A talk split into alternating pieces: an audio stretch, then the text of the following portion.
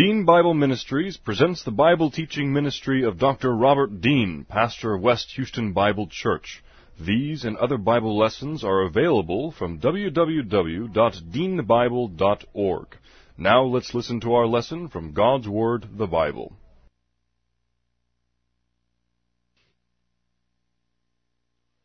A couple of announcements. Same set of announcements. So just remember we're putting together the boxes to send things over to uh, uh, Jim Myers in uh, Kiev, and we need to get that shipped off on the slow boat to Ukraine by the end of September, so it will get there by the middle of, of uh, December, and they'll have a certain amount of Christmas things, and there's a list back there of the kind of things that they need. Also, the shoebox ministry instructions are on the table, and then uh, we'll be having a picnic on Saturday, October the 9th from, um, what time did I say on Sunday? Uh, 12 to 4. 12, 12 to 4, and so takes about 45 minutes to get out to Orlando's, but that'll be a great time. Well, a uh, good time to have some games during the day and different activities. We'll probably do some of that first and then eat probably around, uh, uh, two o'clock or so. But it's a great time just so everybody can get out and get to know other folks in the church and play some games and have some family uh, contests and do some other things like that. So make sure you uh, uh, have that on your calendar. How shall a young man cleanse his way? By taking heed thereto according to thy word. Thy word have I hid in my heart that I might not sin against thee. Thy word is a lamp unto my feet and a light unto my path. Jesus prayed to the Father, sanctify them in truth. Thy word is truth. For the grass withers and the flower fades, but the word of our God shall stand forever. Before we get started this evening, let's have a few moments of silent prayer so we can make sure we're spiritually prepared to study the Word this evening, and then I will open in prayer. Let's pray.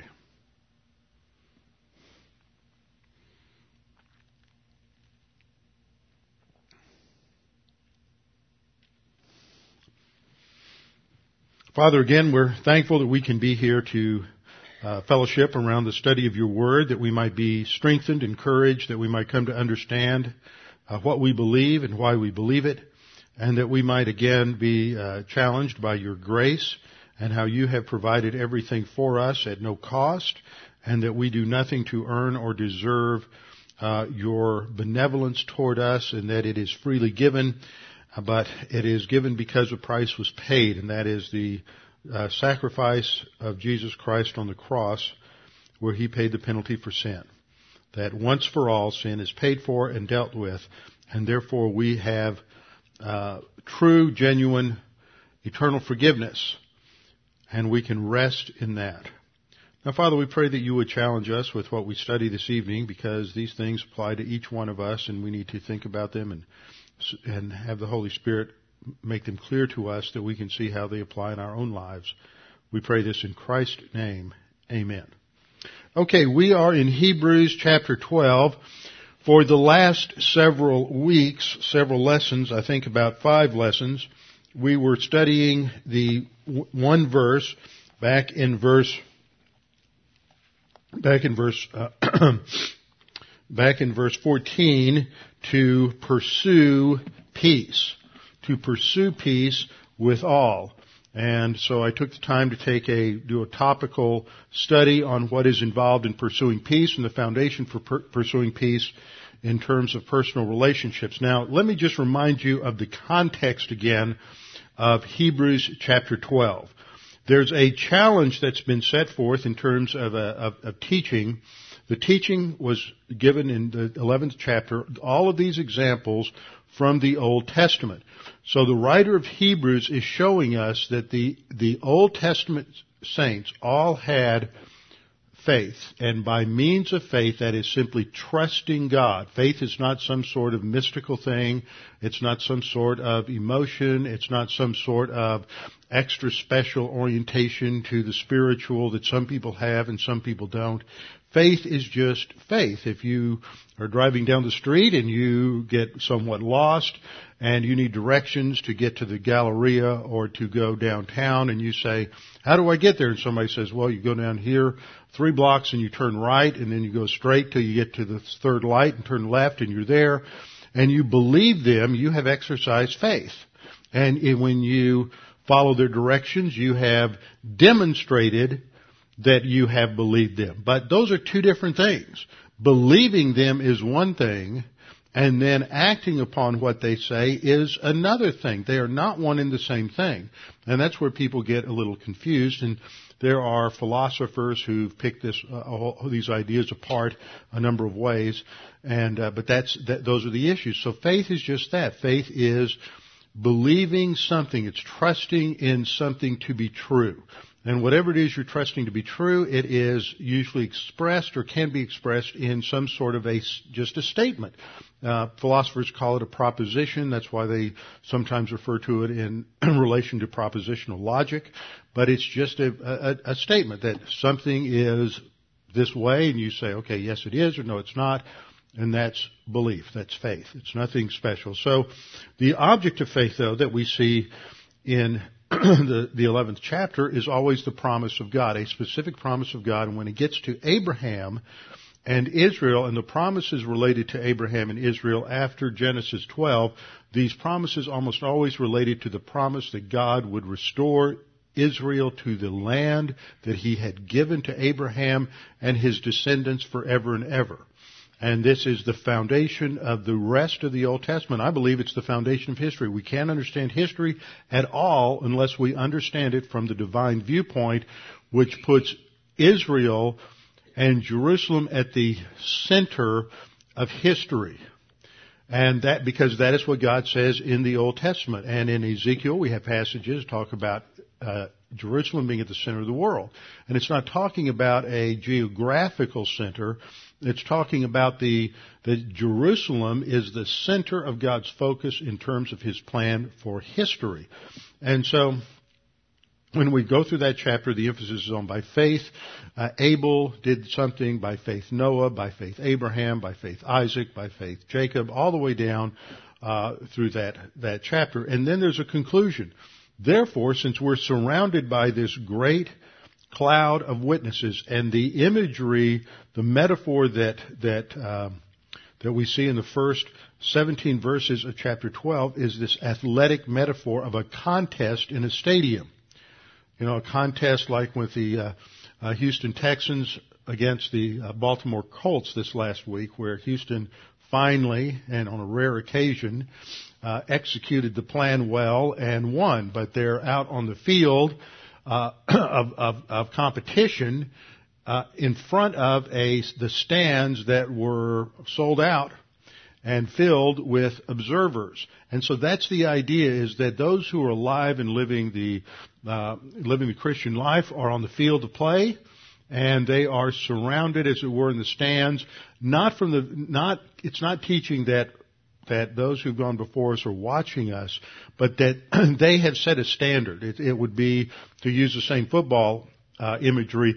It would be as if the stands were filled with all of the previous uh, players for all of the uh, you know NFL teams in the past, and all your uh, all your uh, veterans of football uh, throughout the last 40 or 50 years would be the ones who are in the stands, and they're the ones who are uh, cheering on those who are on the field. And so, because they've done so well, that in light of that, then we have a precedent set, and so we should go forward. So that's the imagery, and the command here is uh, that because we're surrounded by this cloud of witnesses who set the standard, let us also lay aside every weight, the uh, sin that uh, encumbers us, that it's easy, to uh, trip us up, and run with endurance the race that is set before us. That's the challenge. Now there's a problem is that in running that race you have to run it according to according to the rules. In, in, in the sense that you have to run according to uh, the sound doctrine that is laid down in the scriptures. What's happened with the readers is they want to shift away from the sound doctrine that they've been taught. They want to um, uh, go back into a form of legalism. They want to go back into a form where uh, they are under the burden of the uh, of the Mosaic law and all of the uh, all of the rituals in order to try to uh, somehow gain and acquire the the, uh, the approval of God. And so uh, the writer of Hebrews is saying that we need to keep the cross set before us and and keep going forward and run the race the right way and don't uh, fall by the wayside. And so there are those who are running the race and they become limp and lame for whatever reason. He uses that that imagery in here, and uh, uh, they become weary, and so they need to be strengthened. And we saw that in verse 12, verse 13, as a background to 14, which is that therefore lift up your drooping hands, strengthen your weak knees, make straight paths for your faith. I mean, make straight paths for your feet so that what is lame may not be put out of joint, but rather be healed or rather be strengthened. And then pursue peace, and that is uh, the command there to pursue peace with everyone for the sanctification without which no one will see the Lord. This is a challenge. This is no one, not no one seeing the Lord in terms of, in terms of going to uh, heaven or being face to face with the Lord when you die, this, is, as we studied, is a seeing the Lord in terms of a special uh, vision and presence and access in heaven and in the New Jerusalem that is reserved, as the book of Revelation teaches, for those who are overcomers. So this refers to a special class of believers who have overcome and who are um, have that special privilege in heaven related to inheritance. And so then there's the warning that comes from Esau because Esau was one that put, took his eyes off the goal and put his eyes on temporal things and he was more concerned about uh, feeding his faith and feeding his hunger than he was the special blessing and privilege of being the firstborn and the privileges that would have been given to him by way of his firstborn inheritance. Now that's a key term that's used here because it focuses on the inheritance aspect that would have gone to Esau, but because he gave it up, he treated it lightly or profanely. Uh, it went to, he traded it to Isaac for a bowl of red lentil soup. Now that, that word firstborn comes in again when we get down into our current passage in verses 18 uh, through 24 because it's going to talk about the assembly or the church of the firstborn. And so we have, have that as the context. So we've gone through all of this in these first 17 verses, and then there's going to be an explanation that's going to lead to an application. The explanation comes in verses 18 to 24, and then in 25 there is the application by way of another warning uh, within uh, within the context of, of uh, Hebrews. So tonight we'll be looking at verses 18, 18 through 24, and this focuses on two mountains. We have the first mountain is Mount Sinai, where the Mosaic Law or the Mosaic covenant was given to Israel. And then the second mountain is Mount Zion. That's the contrast between Mount, Mount uh, Sinai, the Mosaic Law, and Mount Zion, which depicts the heav- which is associated here with the heavenly Jerusalem and the new covenant. Now, I wanted to lay this out for you sort of a uh, a thought paraphrase. Okay, now this, I'm going to leave this slide up here for a little while because some of you are going to write feverishly to get this down, and uh, and I like to do this every now and then for my when, when I'm studying because it helps us see how the thoughts related, what the main uh, main ideas and main verbs are. And what we see here is that the very first word in verse 18 is the word for, and in the Greek this is a word gar, which is uh, usually used to indicate uh, the writer is is explaining something as he's advancing in his his explanation or in his argument of something. He now is going to give an example or an explanation that that furthers the development of his main idea, and he gives a uh, illustration there in verses uh, 18 down through 20, uh, 21. And he says, For you have not come to, to the mountain, although there's no word for the mountain in the Greek text because of the context of the contrast. It is, uh, it's usually inserted, but it's not really there in the original. And then in verse, uh, 22, we have, but you have come to Mount Zion. So what he's contrasting is you, you have not come to one thing, but you have come to something else. You have not come to one thing, but you have come to something else.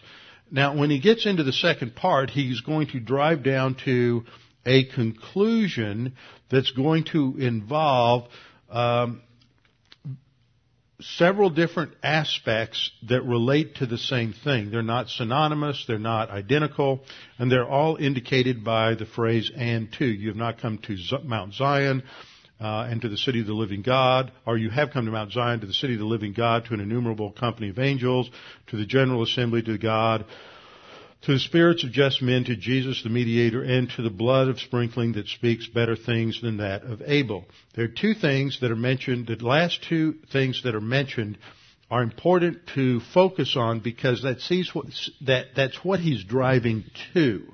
Okay? So once you understand what, what, what the end result is supposed to be, what the end issue is, then when we go back and we start at the beginning, we have an idea of, of, of the roadmap that we're following and what the destiny is, and then the details along the way begin to make sense.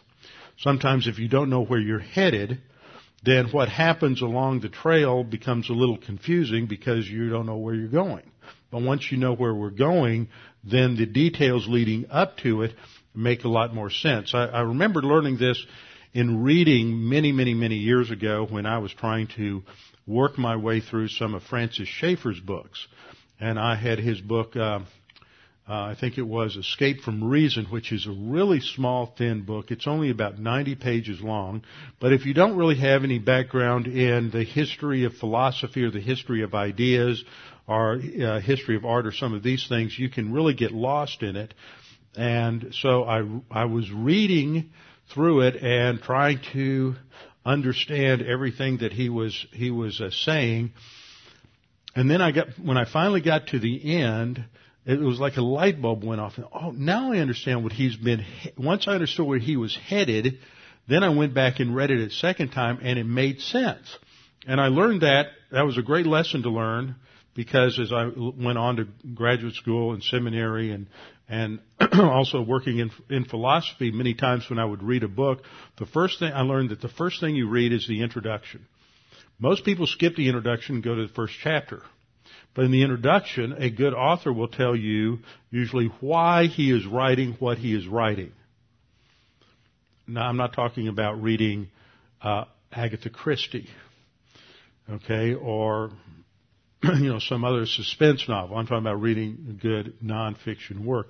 Then when you get to the, then you read the conclusion. You read the introduction, because he'll tell you what he's going to try to demonstrate, why he's doing it, why he's writing the book. Then you read the conclusion, you find out what, what he, how he pulls everything together, and that's where he makes his points.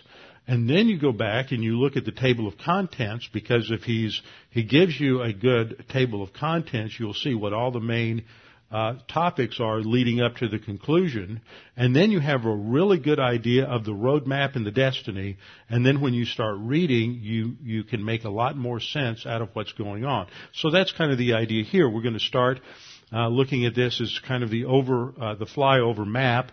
We are going to contrast two things: something previous and something present. The uh, first mountain, Mount Sinai, and the second mountain, Mount Zion. But what he's driving toward has to do with the fact that Jesus on the cross, dies on the cross, and there he was the sacrifice for the new covenant. So we're going to have to understand what that, what the new covenant is again. And the, and then he relates that to what Christ did on the cross as a sacrifice is related to uh, the kind of sacrifice that's sacrifices that begin with Abel. Where does Abel come from in all of this? These are the kind of questions that you ought to ask. When you read something, you ought to be asking certain questions. And we started off talking about Mount Sinai. Mount Sinai, Mount Sinai is, you know, some 3,000, um, let me see, probably about 3,000 years after Genesis 4 when we have uh, Abel. And the first part deals with Mount Sinai. Where does Abel come from in all this? Why does he end by going back to Abel? Now that's an important question that, that we need to really answer at the beginning so that we understand what the, what the structure is and we can figure out why the writer is saying the things he's saying and why he is setting it up this way. So we see that he's drawing this contrast between Sinai, where the Mosaic Law was given to Israel as a way of life, and then the contrast is with the new covenant that is uh, that the, where the sacrifice for the new covenant is established by Jesus Christ. The sacrifice is made at the cross. Now, the new covenant, as we studied in Hebrews 8, relates back to Jeremiah chapter 31. We'll look at it in a minute. But to remind you, in Jeremiah 31, God told Jeremiah, this is in the Old Testament, this is before uh, the uh, the southern kingdom of Judah was defeated by Nebuchadnezzar, before they, the deportations to Babylon, before the Babylonian captivity. There is hope given to Jeremiah. Jeremiah warns the people God is going to bring this punishment upon upon Judah because of their idolatry. He is going to take the people out of the land as he, pro- as he promised to Moses. He swore to Moses that if these people do not obey me, then I will remove them from the land. And if they turn back to me, there would be the gracious return to the land.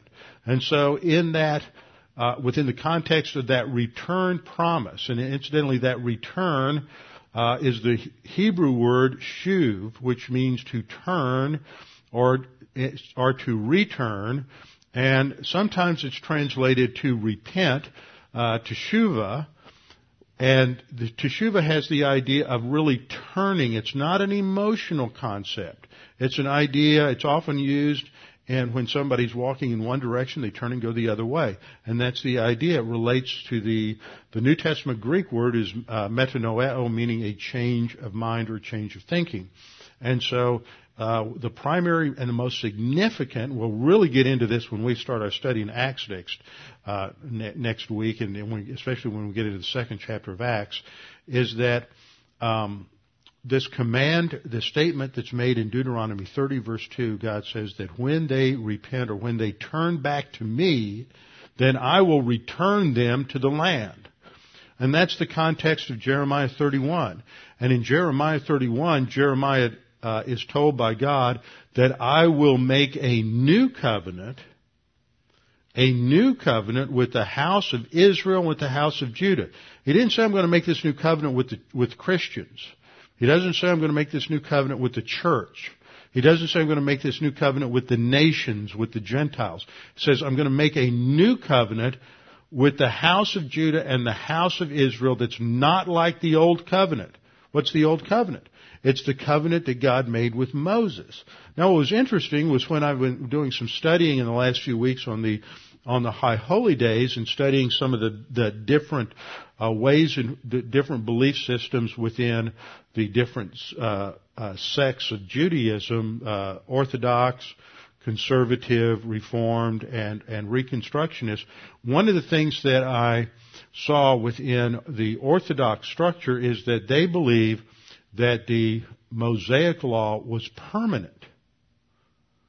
And of course, a question I'd like to ask ask a rabbi sometime is is how do you handle this belief that the that the Mosaic law was permanent when Jeremiah said Jeremiah 31 says that God t- says I'm going to make a new covenant that is not going to be like the old covenants. Clearly the terminology new and old indicates that that God intended to replace the covenant given at Mount Sinai with this latter covenant. Now that's really, that whole idea is picked up and developed in the New Testament, but it's clearly indicated uh, that there's going to be this new covenant uh, promised in, in, the in the Old Testament. So how does all of that relate? Because as we see, uh, Tom asked me a question right before class that, that correlated to this, that covenants are usually established, or the Hebrew word is to cut a covenant, with a sacrifice. That's when, when it is established. That, that is when it is if, if it's not inaugurated or going into effect at that time, that's, that's a word we work with because we don't believe the new covenant has gone into effect yet because it's with the house of Israel and the house of Judah and it's indicated by uh, Israel being completely back in the land and all of these other things with the Davidic king and Messiah and all of those things. So that hasn't come into effect yet. But that there's a, there is a sacrifice that establishes that particular that that that covenant just as we have in the Old Testament. So we have to put this within that context of the Bible. So we ought to ask we ask this question at the end here he talks about Jesus as the mediator of the new covenant and and, and that his sacrifice and that's the meaning of the word the blood of sprinkling speaks better things than that of Abel. Than what of Abel? Than the sacrifice of Abel. So this takes us all the way back into Genesis. So we, let's stop a minute and just try to understand a little bit about what is going on here in the thinking of the of, of the writer of Hebrews. What's he really trying to get across to us? What's the structure? Now, let me let me go over a couple of things here to help us think about this. First of all, whenever we approach the Bible, we need to come at the Bible like we would come to, to any other book that we study, that, that somehow the author knew what he was talking about. And when you go and you pick up a book, you go down to the, uh, to the bookstore and you pick up a biography on somebody or you pick up a, uh, a good uh, nonfiction work on any particular topic, you expect that the author knows what he's talking about. You've heard good things about the book, which is why you're you're purchasing it. Maybe you've heard good things about the author. He has a good reputation, and you believe that that he he's he's done good research. He's written stuff in the past. He's credentialed. You believe he knows what he's talking about. And so you're going to give him the benefit of the doubt. Now, if you read f- very far into it and if you are familiar with the topic yourself, if you have some expertise in the topic, perhaps he may say some things and you begin, oh, well, wait a minute. This guy's, I'm not sure I really trust him. Maybe he's got some problems. So doubts begin to be raised. But we usually, we go to any book with this presupposition that the, that we're going to give the benefit of the doubt to the author. Unless it's the Bible. We come to the Bible, we're going to say, oh well, you know, our presupposition is God really can't objectively reveal himself to man. But God can't really communicate to us in a way that is clear. So at, we approach the Bible and we say, right off the bat, it can't be what it claims to be. Well, if it can't be what it claims to be, why are you reading it? Why do you pay any, pay any attention to it? Oh, you don't read it. Well, yeah, that's probably why. But um, you, so many people just give it lip service. But if it's not what it claims to be, why is it read? Uh, it has good principles in it. Okay, well, why don't you go read the Bhagavad Gita, the Book of Mormon, or something like that? They claim to have good principles in it. No, because there's something distinct, unique about the Bible. And it claims to be the Word of God. Again and again and again, when we read through this, we see these statements that God said.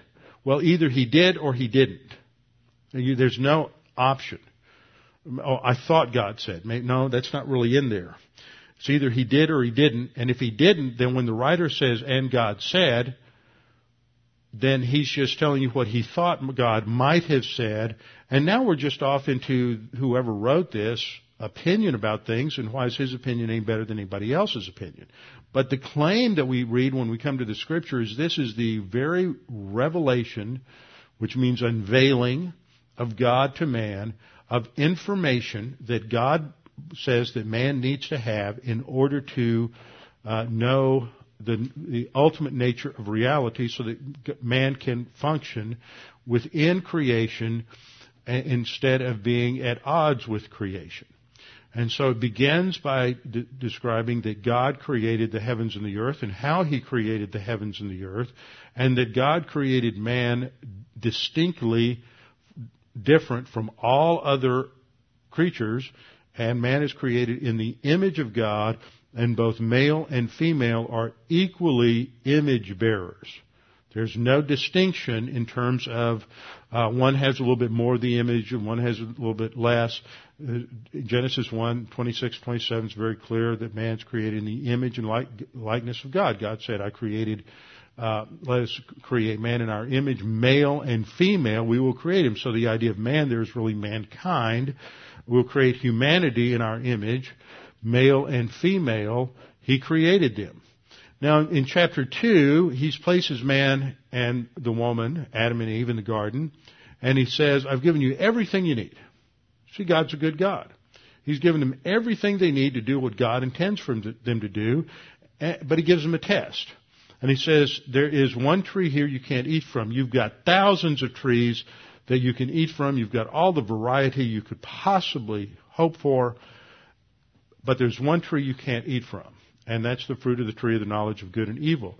Because in the day you eat from it, you'll die. Not because it's poisoned, not because they were allergic to it, not because it was bad for them, but because there was a test here, and the test is, are you going to take God's word for it or not? And that's the test that we see that runs all the way through Scripture. Are we going to take God's word for it or not? In other words, are we going to, what was that word I used when I started? Are we going to believe God? When God says you go down here three blocks and turn right and go three blocks and turn left at the light, are we going to believe Him or not? That's the simple test. Do you believe God when He says don't eat from the fruit of the tree of the knowledge of good and evil or not? And if you don't believe Him, there are going to be consequences. And what God is showing is the consequences at that time of disbelief because there is no evil in the universe. It's created perfect. There's no sin in the universe. Man is created perfect in God's image. Is that there's going to be a consequence. God said, you'll die. Now, Adam didn't die till he was 930 years old. We don't know how old Eve was, but she was probably pretty close to that same age. They, and, and their, their children lived for hundreds of years. So he's not talking about physical death in Genesis chapter 2 verse 17. He's talking about a death, a separation that occurred spiritually between Adam and God, between Eve and God. There is now this separation. Now how do we, how do we understand that? Well, the Bible's a unified book. It's written by, ultimately by, we believe by God, the Holy Spirit, who has inspired all the authors, so they write, what they write is the truth. And they know what they're talking about. God has revealed it to them. And so everything fits together. So we move from this initial uh, statement about death and penalty of death. And then the next thing we see is that they eat from the fruit, they disobey God, and something happens. Immediately it says, and they were, they were, na- they were naked, realized they were naked and ashamed. And then God came to walk in the garden with them, which he did every day, and they were afraid. And they ran and hid, and they took fig leaves and sewed them together to cover up their nakedness. So the, the action that they took of sewing together these fig leaves is an action that's taken in order to try to disguise the fact that something has changed.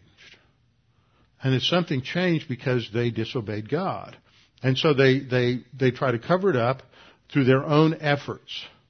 And, but their efforts aren't good enough. And as soon as God sees them, He knows what's happened and he starts asking questions to expose what's going on. Not because God doesn't know what's happened. He's God. He's omniscient. He already knows what's happening. He knew what would happen before he created him. But he asks questions in order to get them to uh, admit what has what has taken place.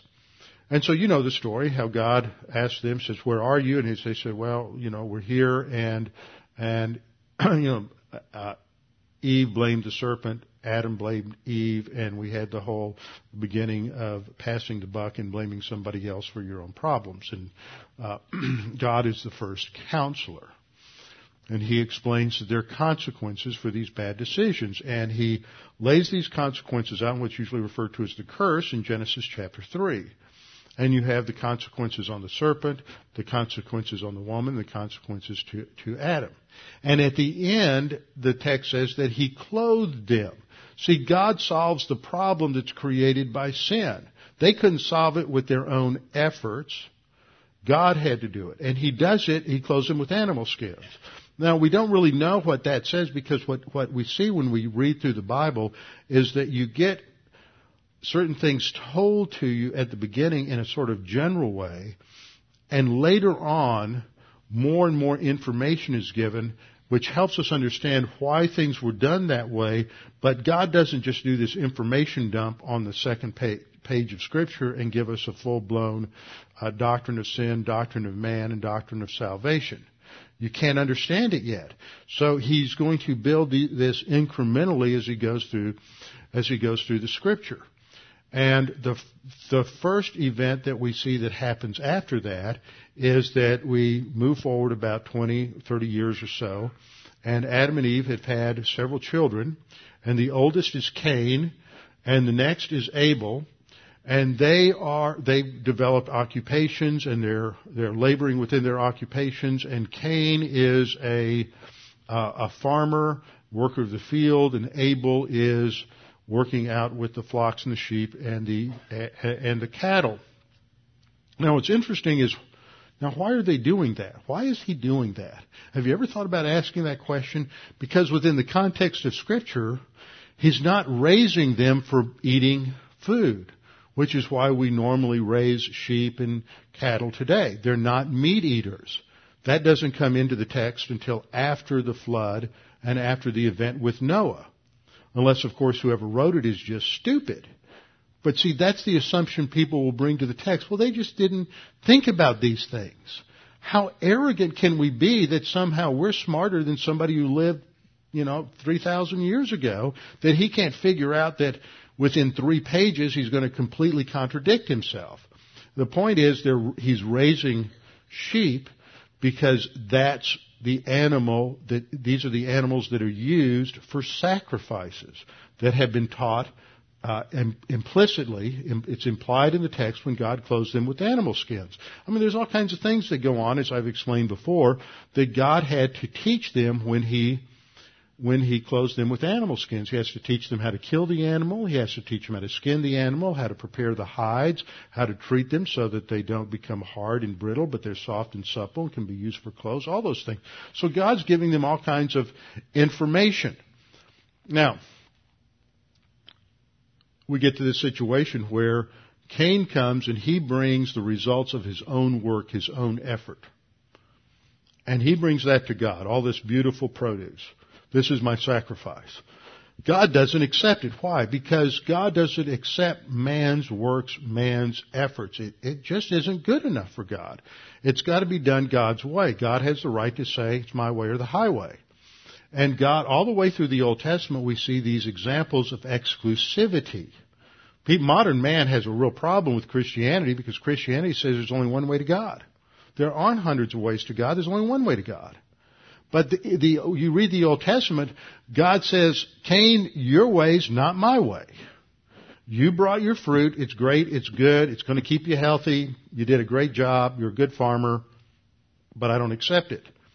He accepts Abel's sacrifice because Abel follows the plan. He does what God says to do. He brings a sacrifice. But now let's stop and think about this. Can a sacrificial animal, can a lamb or a goat or later on uh, a bull, can that really take away the problem of sin? It, it's a substitutionary thing as we look at how the sacrifices are developed. What happened, happened was that man would put his hand upon the animal and recite his sins. And the picture there is that his guilt, his sin, is transferred to the animal, and then the animal pays the penalty. Doesn't seem very fair, does it? Not very, not very good for the for the poor uh, lamb. But God's teaching something.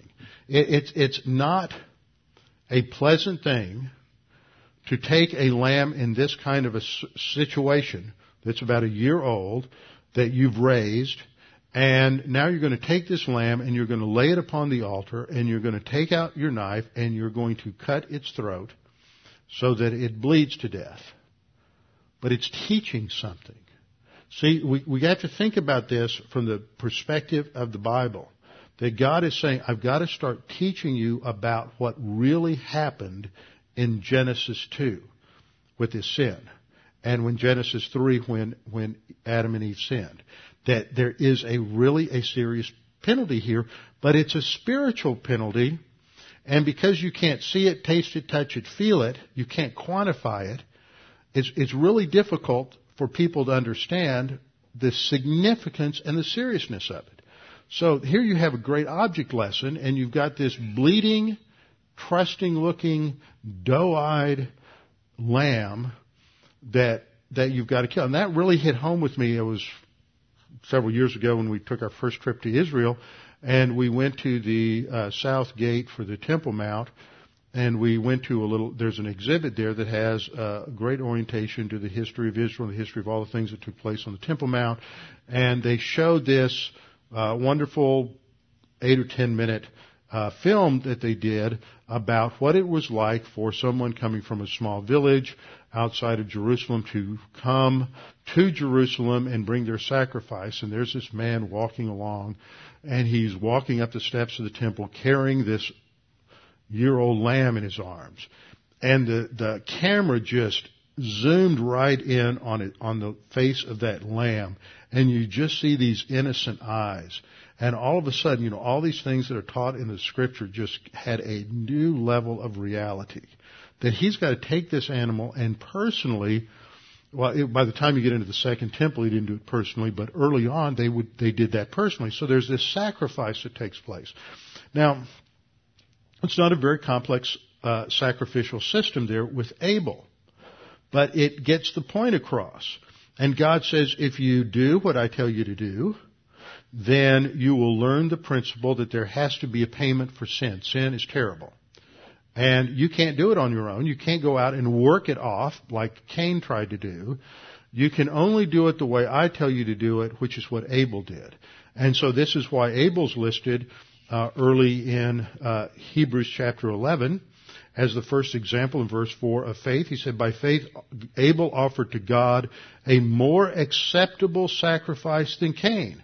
Why was it more acceptable? Because it was the sacrifice God said to bring. You know, when I was a kid, and I understand this better now that I am an adult and I understand things about budgets and money and a lot of other things like that.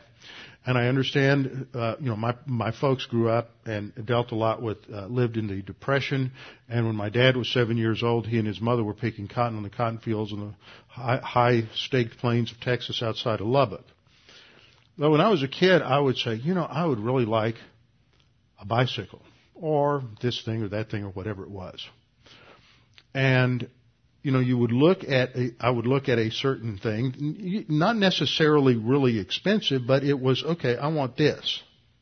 This is what I would like to have. And I would get brand X. Every time. I mean, even when I was an adult my parents had money, I always ended up getting brand X.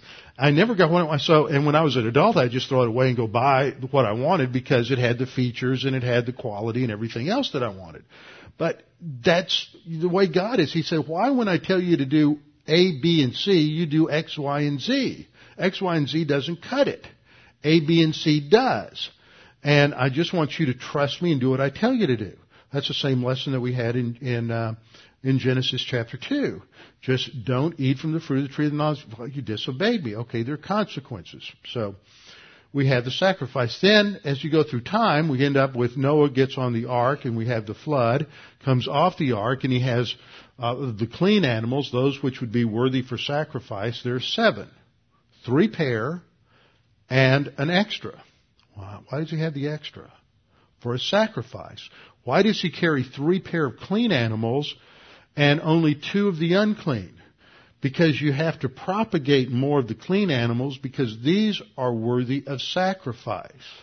And so you have a little more information given about sacrifices and there's a great, another dimension added to these sacrifices when Noah gets off the ark and you have the sacrifices explained there in Genesis chapter 9 when the, the covenant with Noah is made. And the sign of that covenant is the rainbow indicating God's promise that he will never destroy the earth again by uh, by water. But also he um, at, at that time he institutes capital punishment and he authorizes man to start eating meat because things changed in the environment between the pre-flood environment and the post-flood environment. And then we go down through time a little bit more and we come to Abraham and God's call of Abraham and God promises Abraham that I'm going to give you a son and it is through that son that your seed will be named. Do you believe that, Abraham?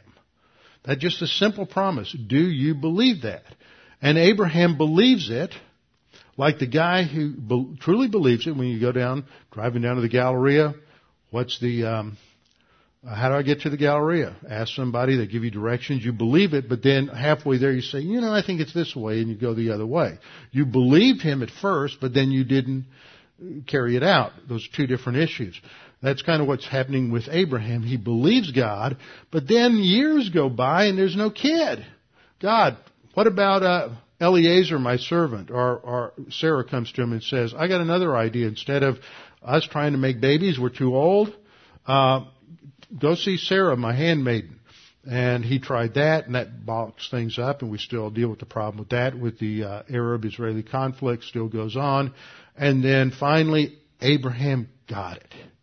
God really is going to do it. He's going to do it through us. And even though Sarah's 90 and I'm 100, God's going to regenerate our bodies so that we can have a baby, and God does that. And you talk to an OBGYN about what had to happen to Sarah for her to be able to carry a body, Uh, a baby at that age, and the rejuvenation of the uterus and the skin so that it would stretch and elasticity there and all these other things that go with it. It is a phenomenal thing. But what is God showing? He's showing once again, I can bring life where there is death. That's what God's about. You do it my way, there's blessing. You don't do it my way, there's, there's cursing. And then you come to the Exodus. And God brings the descendants of Abraham out of, out of uh, Egypt. And God's going to give them a much more complex sacrificial system. Why? Because by this time you've had uh, 3,000 years or so of lessons about sacrifice, sacrifice, sacrifice, substitution, always emphasized. But now we have to recognize the problem of sin is really a little more complex than you've seen before. There's different dimensions to this. And so we're going to have different kinds of sacrifices to sort of illustrate the different dimensions of the, of, of the solutions to the sin problem. It's not just purely substitutionary. There's forgiveness related to it. There's reconciliation related to it. There's peace related to it. There's joy related to all of these things. So you have burnt offerings and meal offerings and fellowship offerings and sin offerings and trespass offerings. And that's why you have all of that covered in the first part of Leviticus. And that kind of brings us up to where we are at the beginning of this, this section in verse 18 talking about coming to Mount, uh, to Mount Sinai. So we've walked our way through the background, and now all of a sudden what happens at Mount Sinai begins to make sense. Mount Sinai doesn't happen in a, in a vacuum. So he says, uh, the writer of Hebrews says, for you have not come uh, to that, just take out mountain, to that which may be touched and burned with fire and blackness and darkness and tempest. So he's talking about what happened when the Israelites came to Mount Sinai. Now let's go back and see why did Mount Sinai occur and what's God trying to teach these recently freed slaves in that event. Well, first thing that God had um, instructed Moses is that there is a special, special position that Israel occupies in God's thoughts and God's plan. He says, he said to, in Exodus 4.22, he said uh, to Moses, and you shall say to Pharaoh, Thus says the Lord, Israel is my son, my firstborn. Okay, now if you have been a parent or a child, then that includes everybody, I think, uh, then you understand this process. There is a birth event and there is a life event that takes place when the birth is over with. There's the development of ongoing life. What we see in the history of the nation Israel is that there is a birth event that takes place in the Exodus event itself. The labor pains are, would be analogous to the ten plagues. And with the tenth plague and the death of the firstborn among the Egyptians, then Israel is let go. They have been slaves, now they're freed. They are redeemed is the word that is used. And so this is a picture of their deliverance from slavery. Exodus 6 6, uh, God instructs Moses, therefore say to the children of Israel, I am the Lord. It's very clear. This isn't Moses' idea. There is something greater, something beyond Moses, something beyond the creation that is instructing him. I am the Lord. I will bring you out from under the burdens of the Egyptians. I will rescue you from their bondage and I will redeem you with an outstretched arm and with great judgments.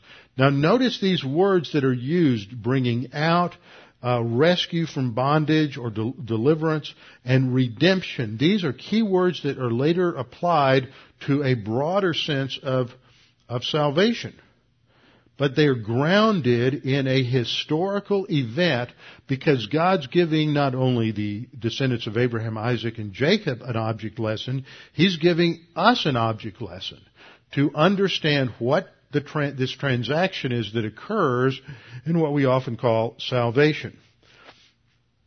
then after the uh, Exodus event, after they've crossed the Red Sea, which is the big event, that's when they move from from slavery in Egypt and they're out. Now they're, it, it, it's a different reality. They're free. They're a nation. They don't have a country, they haven't gone to their land yet, but they are a nation of people. Exodus 15:13, you and your mercy have led forth the people whom you have redeemed. It's the redemption part is over with. You have guided them in your strength to your holy habitation. Now the holy habitation is Mount Sinai. Somewhere on the Sinai Peninsula, usually to the traditional view is at Jebel Musa down in the uh, extreme southern tip, but most Bible scholars really doubt that. It just doesn't fit the travel days that are given in the Bible. It's probably located uh, more to the center part of the Sinai Peninsula, a little bit more uh, to the to the uh, northeast. Okay, so they're going now. There's going to be a uh, a new system that's going to be given. They're going to be given a sacrificial system related to the tabernacle, and uh, this is going to come and be described in Exodus chapter 19. So I want you to turn to Exodus 19, and as we go through Exodus 19, I'm going to relate this back to what we've seen in, in Hebrews. Exodus 19 tells us what happened when the Israelites came to Mount Sinai. Now we're told on the third new moon, that would be three months after the people of Israel had gone out of the land of, of Israel. So that gives us a little bit of a travel schedule. So it wasn't a full third month because halfway through the first month is when they had the first Passover on the 15th of Nisan. So it's, it's about a little over two, two and a half months. They've gone out of the land of Egypt. Now, we know from caravan records and other travel records and diaries that most caravans moved at a rate of about eight to ten miles a day. Now, if you've got two and a half million people that you're taking through the, the, the, the wilderness here, and they're, they're not going to quite make eight to ten miles a day, so they're going to make around five, five to six miles a day. And so you can pretty much tell that they're not going to get uh, very far. So if they've been been at this for about um, 70 days or so, then they've gone maybe 250 to 300 miles at best in there. So there, that would get them across, a little bit further across the Sinai than, than, uh, uh, toward the land than, than down south. So, we're told they set out from Rephidim, came into the wilderness of Sinai, encamped in the wilderness, and there Israel encamped before the mountain while Moses went up to God. So Moses is going to go up on the mountain where God is going to meet with him, and God calls out to him and says, okay, I'm going to give you some instructions for the house of Jacob and the house of Israel. You're going to go back down and tell everybody what's going to take place, and this is extremely serious. You have seen what I've done to the Egyptians, and all of the plagues, they have had experiential, empirical uh, demonstration of God's power. This is not somebody to be handled uh, lightly. He says, You've seen how I bore you on eagle's, eagle's wings, brought you to myself. Now therefore, if you will obey my voice, this is verse 5, I have a slide for this. Now therefore, if you will indeed obey my voice and keep my covenant, which he's getting ready to give them, and keep my covenant, then you shall be a special treasure. Uh, you shall be a special treasure for me. The ESV uh, translate this, my treasured possession. Uh, the Hebrew word here is segula, which indicates a special possession, a special treasure, something that is uh, unique and valued uh, by his by its owner. And so this identifies Israel. Later on, Zechariah, Zechariah says that that the Jews are the apple of my eye. Whoever harms them harms the apple of my eye. This hasn't changed. This is why uh, the Jews have been set apart by God as a special and unique people from the Abrahamic covenant. These are a special treasure to me above all people, for all the earth is mine. God is asserting His authority, His sovereignty. I run things. It's my way or the highway. And my way is that I have chosen this people, and they're the ones through whom I'm going to deliver uh, my revelation and salvation. So I've chosen them above all the other, all the other people. Psalm 135:4 reiterates the same idea. For the Lord, God, for the Lord has chosen Jacob for Himself, Israel for His own uh, possession. And then in verse 6, Exodus 19:6, uh, God goes on to say, "And you shall be to me a kingdom of priests and a holy nation. Now, holy doesn't mean morally pure and upright. That's how most people think of holy. Or somebody who's extremely pious. The word holy from the Hebrew word kadosh indicates something set apart for a purpose. Uh, the vessels in the in the uh, temple were kadosh. They were holy. They were set apart for the use of God. But a a vessel, a pot, a golden candlestick can't be morally right or wrong. It, it's it's metal. There's no morality involved. It's set apart for the service of God. So God called out Israel to be set apart to Him. You, and, and as a nation, they would stand in relation to the rest of the nations as a priest. In the same way that the tribe of Levi would produce the priests that would stand in the stead for the rest of the tribes before God, the nation of Israel would be the priest nation in relationship to the rest of the uh, of the nations, the Gentiles. You shall be to me a kingdom of priests and a holy nation. These are the words which you shall speak to the children of Israel. So their, as a nation, their deliverance, their identification with God takes place at the Exodus event. And now that they've become called out as a special people, God is then going to tell them how He wants them to live. Those are two different issues. Becoming a special people is one thing. Living like one is something else. And so he's going to give them the, uh, the Mosaic law on Sinai. Now look at what happens associated with that. He appears to them and he tells Moses to go down and uh, to organize the people and give them instructions on how they are to approach God, because this isn't just a normal, uh, a normal thing. It has to be done according to God's regulations. You can't just go walking up on the mountain uh, because God's up there. There are problems with that. So Moses came, called the elders of the people, and set before them all the words the Lord had commanded them. And the people answered and said, "Okay, whatever God told you to do, we're going to do. We, he has delivered us. We're going to obey Him." And uh, then God says uh, in verse uh, whatever it is nine, the Lord said to him, "Behold, I'm coming to you in a thick cloud." That the people may hear when I speak with you and may also believe you forever. So God's going to come down as a thick cloud. This is we the, the word is used that is used that the rabbis coined after the end of the Old Testament was Shekinah and that is the dwelling of God. And it wasn't, we think of it as something brilliant and glorious. It's not. It, hid the presence of God. It's a thick, dark cloud that settled down on Sinai so the people couldn't see God and would hide His presence. And then uh, Moses uh, described the people that um, God gives them the instructions. He says, "Come, uh, consecrate them today." And so this is done symbolically. You wash all their clothes. Now that is a physical act that is to depict the importance of cleansing from sin. be ready on the third day, and on the third day God's going to come down on Mount Sinai in the sight of all the people, and you're going to set limits there. They can't just run up on Mount Sinai. You're going to build a fence around the bottom so that they can't get past it because if they do, they're going to die. There are consequences to disobeying God. God sets the rules. We've seen this pattern again and again and again from Genesis 1, again with the Noahic flood, again with uh, Abraham, and again with, and still with Moses. God sets the rules. So on the morning of the third day, there's thunder, lightning, thick cloud on the mountain, a loud trumpet blast. All the people in the camp tremble. This is fearful. They're scared. In Deuteronomy, Moses says he was even more scared. There, there, there's, there's terror among the people here as God is descending on Sinai. Mount Sinai, verse uh, 18. Now Mount Sinai was wrapped in smoke because the Lord had descended on it in fire. The smoke of it went up like the smoke of a kiln. The whole mountain trembled greatly. It shuddered, an earthquake type of situation.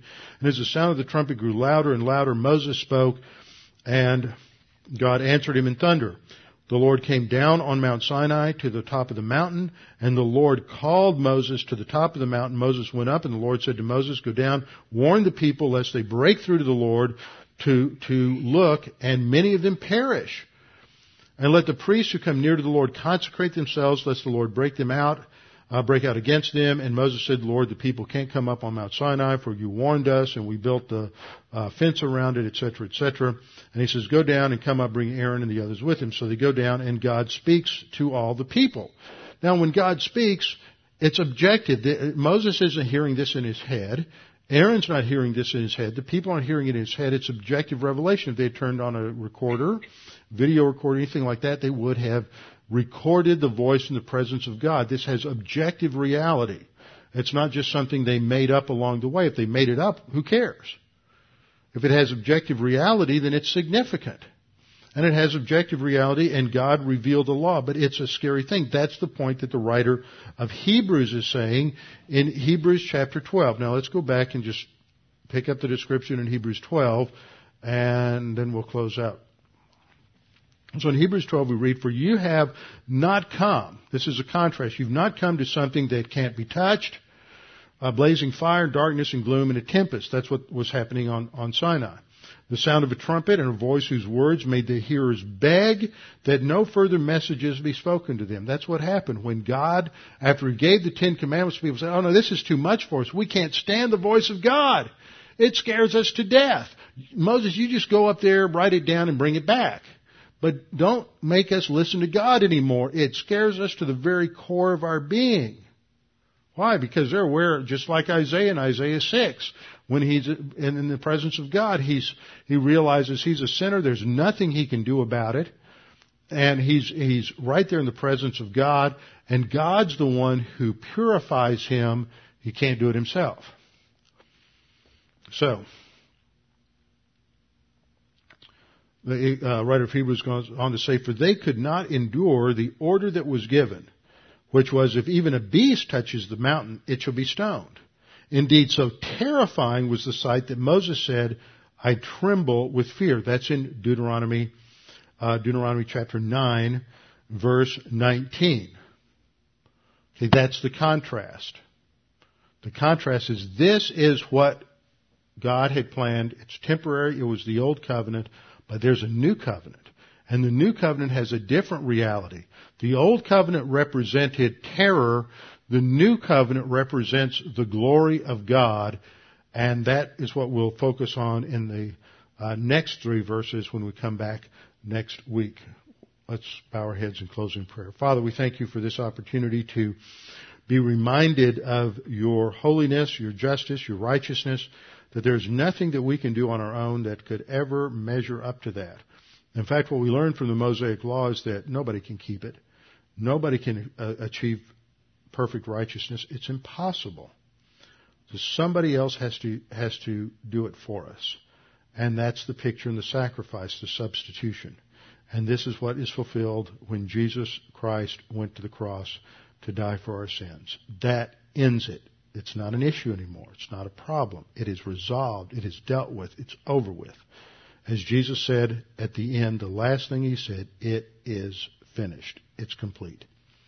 Father, we thank you for our so complete salvation in Jesus Christ and all that He did for us. And may we come to live in light of all that that means. We pray in Christ's name. Amen.